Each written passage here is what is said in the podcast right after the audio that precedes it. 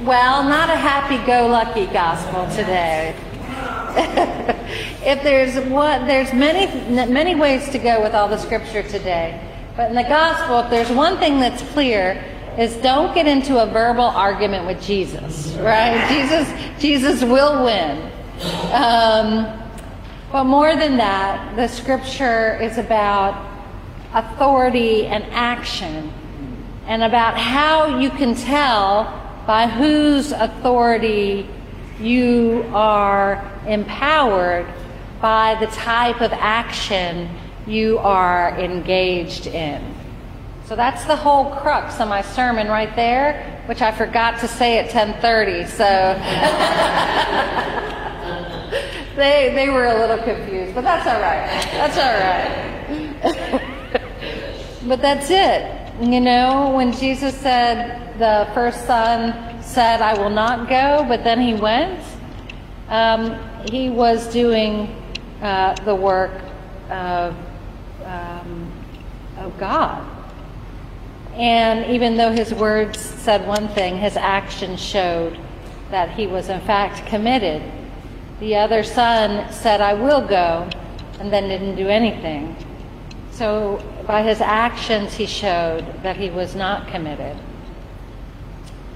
The folks who were asking Jesus uh, why he was in the temple and by whose authority he was in the temple were wouldn't even give their actual opinion. They just said, you know, what they thought was safe. They said what they thought was safe. So, again, today is about your actions showing by whose authority you are empowered. And whether you're committed to the work of God, the work of good, the work of love and mercy and justice um, with your heart, soul, and mind, or just your words. We had our vestry retreat this weekend, and one of the members of the vestry, uh, Gladys Valles, who usually comes here, Gladys, are you online? but she told a great story at Caller. she she reminded us of this great um, tale about Saint Francis and his community, and um, it goes something like this: that um, Francis would, Saint Francis would tell his uh, brothers every once in a while, "We're going to go to such and such a town to go preach the gospel," and he would go, and they would go there, and they would say. They wouldn't go to the church. They would go and they would feed the hungry. They would help mend a fence. They would help take care of a flock or a crop. They would show up at the widow's house and and do whatever she needed to be done. And they would sing a song with someone who was sad and lonely. And um, one day a new brother joined and went with the community to what, a small town to preach the gospel, as Francis said. And they did the, all these things. And he, he went up to St. Francis and he said, I thought you said we were going to preach the gospel. And St. Francis said, We did. We fed the hungry, we helped the widow, we helped the worker, we sang with the um, sad. And so actions often um, preach and point to by whose authority we are doing them. When we're healing, when we're um, in solidarity, when we're helping, when we're going alongside of those who are uh, hurting or lonely or oppressed, then we're preaching the gospel of Christ. So, yesterday was also a day of celebration in the Church of the Advocate in Philadelphia, where they held the world premiere um, of a movie, a documentary on the Philadelphia 11. And this isn't some people who were um, arrested, but a group of women who were ordained irregularly um, 49 years ago on um, in July, and this documentary um, is is in preparation for the 50th anniversary next year, and it's a beautiful story, especially since you all um, are here at Trinity Episcopal Church, so you obviously are in favor of the ordination of women. to which um, we would not um, uh, uh, to which we owe a debt of gratitude to these 11 women who um, said, you know, uh, we will defy the church at that point and go ahead and receive ordination. So the story is that um, they had been trying to go through legal channels in the 70s, 1974, of the Episcopal Church, and they put legislation and resolutions before the governing body, General Convention, and none of it had passed. There wasn't a canon specifically or a law specifically um, outlawing the ordination of women, but it wasn't done. It hadn't been done, it wasn't done, and it wasn't approved. And so um, they thought that avenue was closed for them. So four bishops, three retired. So they were just like, we support you, we support these women, we're going to participate. And it was kind of safe for them because they were already retired and, you know, they, they weren't going to get fired or whatever. Um, you can't really fire a bishop, but you know, and then um, censured or whatever.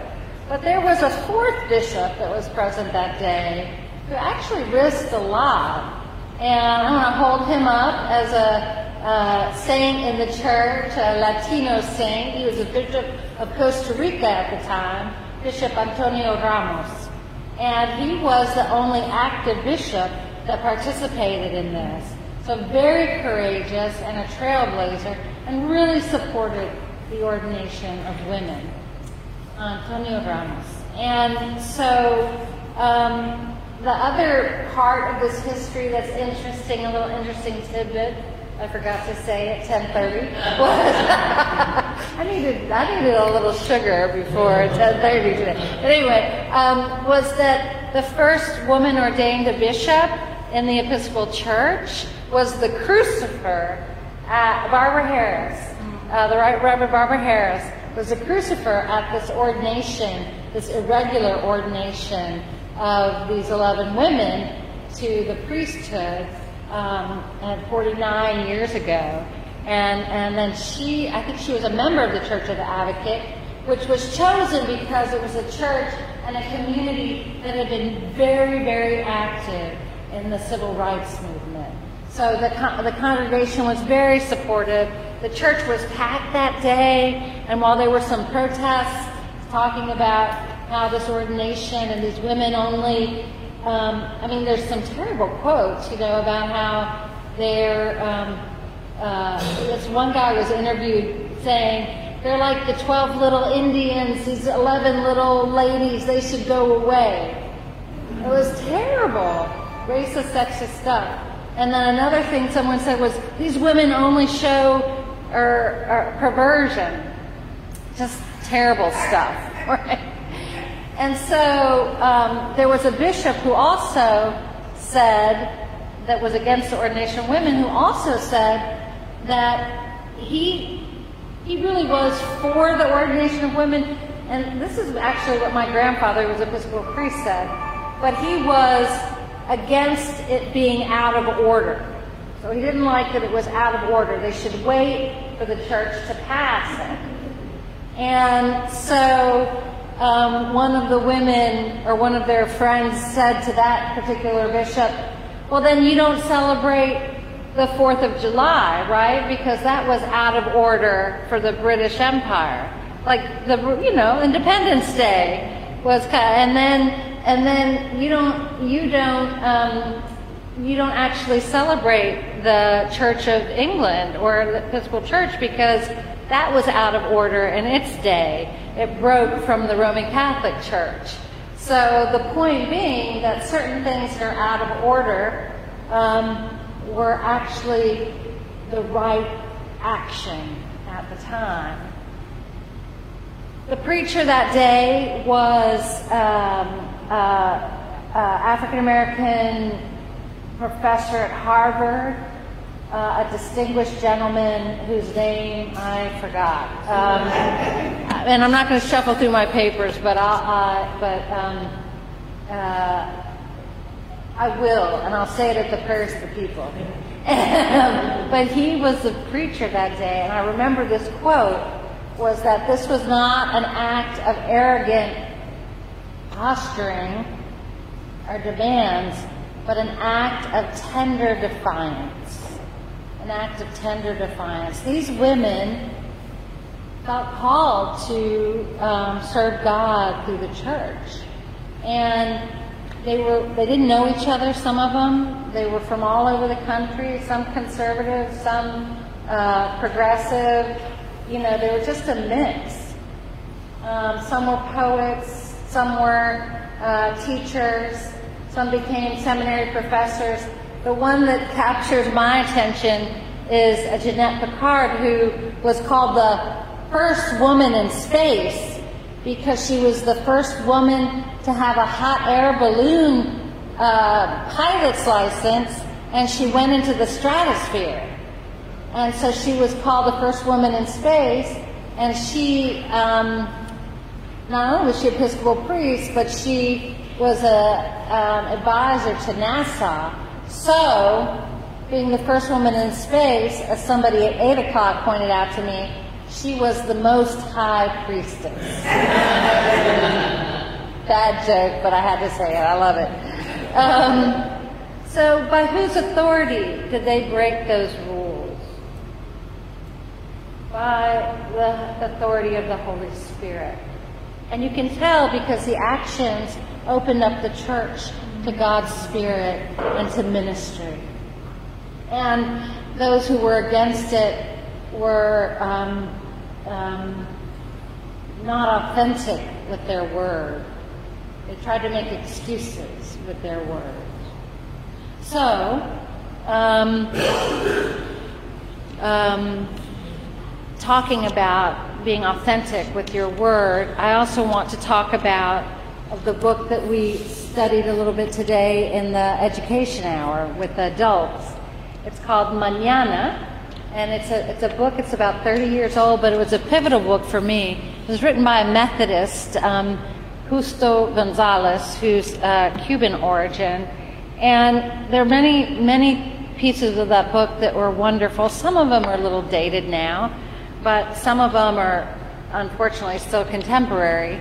And one of the things that he spoke about was um, the spirit of mañana, which um, in his time, 30 years ago, was when he wrote the book, was often used as a word to insult uh, Latinos and that stereotype of, uh, you know, some of the hardest workers in the world being lazy, right? So that stereotype of the Mexican with the sombrero down taking a siesta. And you know how often people say, well, the poor should just work harder when they're they have three jobs and they're working harder than anybody. And so he took that word, like other groups have taken words and used them, um, and changed the meaning and used them as empowerment. And in this theology that he proposed, that is still so beautiful, he says, mañana for Latino people, he says Hispanic people, means really a vision for the kingdom of God. That tomorrow has to be better because tomorrow we will get closer to God's just kingdom, which is um, the phrase that uh, Dean Kelly Brown Douglas uses, and I love it. That tomorrow we'll get closer to the reign of God. That tomorrow will be better. And that tomorrow is not just a vision, but it's also a judgment on the day we are living today which is not a day often of mercy and justice and equality and love, but a day of injustice, a day of lack of mercy, a day of um, division. And so this mañana is actually a word of hope, not an insult, not, um, but a, a characteristic of always being a hopeful people, no matter what happens. And so, in his his his turning that word around and um, uh, as an empowering word, the authority behind how to define that theology is the Spirit of God and is, um, uh, is the Holy One. Well, I guess I've come to the end of my sermon with just a couple few things to say, a couple more things to say. You know, um, I don't think we have to choose between being either of the sons in the stories today, of saying no and then doing something different, or saying yes and then not doing anything at all. There's a call to try to be a people of integrity, right? And so I'm going to quote my uh, R, diocesan bishop Andy Doyle, who I think it was at a clergy conference, but I'm not 100% sure um, told us this the best way to evangelize is to tell people you're a Christian and then not be a jerk.